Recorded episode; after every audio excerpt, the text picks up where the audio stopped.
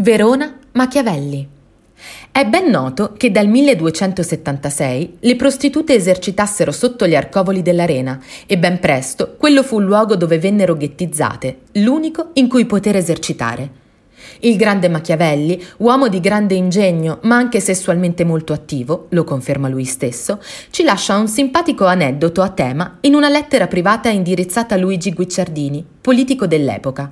L'appetito era robusto, ribadisce senza remore il Machiavelli, tanto da farlo andare in fretta e furia con una donna in una stanza buia e mezza sottoterra, che in realtà, quasi certamente, era un arcovolo dell'arena ancora abitabile.